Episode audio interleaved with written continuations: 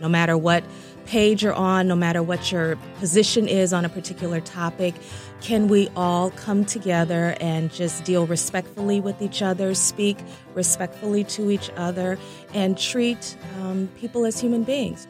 Today, April Harris reflects on Dr. Martin Luther King Jr. and his legacy of peace. Looking back now, we can see how impactful his method was. He was able to reach people and to um, gain people to his side simply by his method of peacefully approaching them. To honor him, April is organizing Milwaukee's first Peace Through Pie event.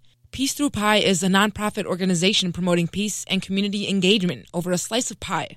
The first peace pie was baked back in Texas in 1995. It's introducing the concept of peace to people through the age old practice of offering someone a pie. The founder, Luann Stovall, is an educator. She's an art teacher, and she wanted to honor the memory of Dr. Martin Luther King. So she did that by baking a buttermilk pie, presenting it to her students, and it opened up dialogue to talk about a number of things.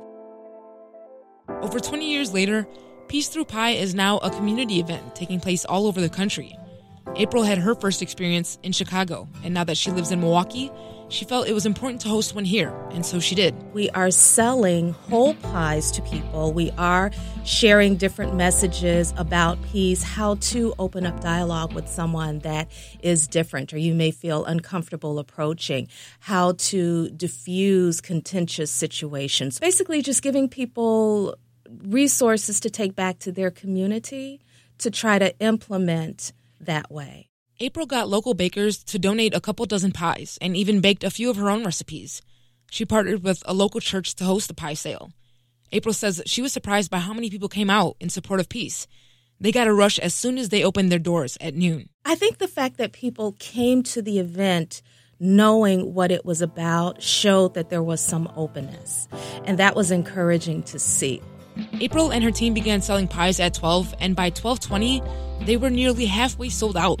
April says this positive engagement is only made possible by Dr. King's message of peace. When you really do think about his legacy, I think and I hope it inspires people to want to do more for the community, to want to get involved in some way. I think thinking about what he did can really encourage people to do that. This year, MLK Day falls on January 21st, so April's team sold their pies for $21 each. The money raised through the pie sales is being donated to Sojourner Family Peace Center. To see photos from Milwaukee's inaugural Peace Through Pie event, visit radiomilwaukee.org slash stories. I'm Bianca Fuscher for 889.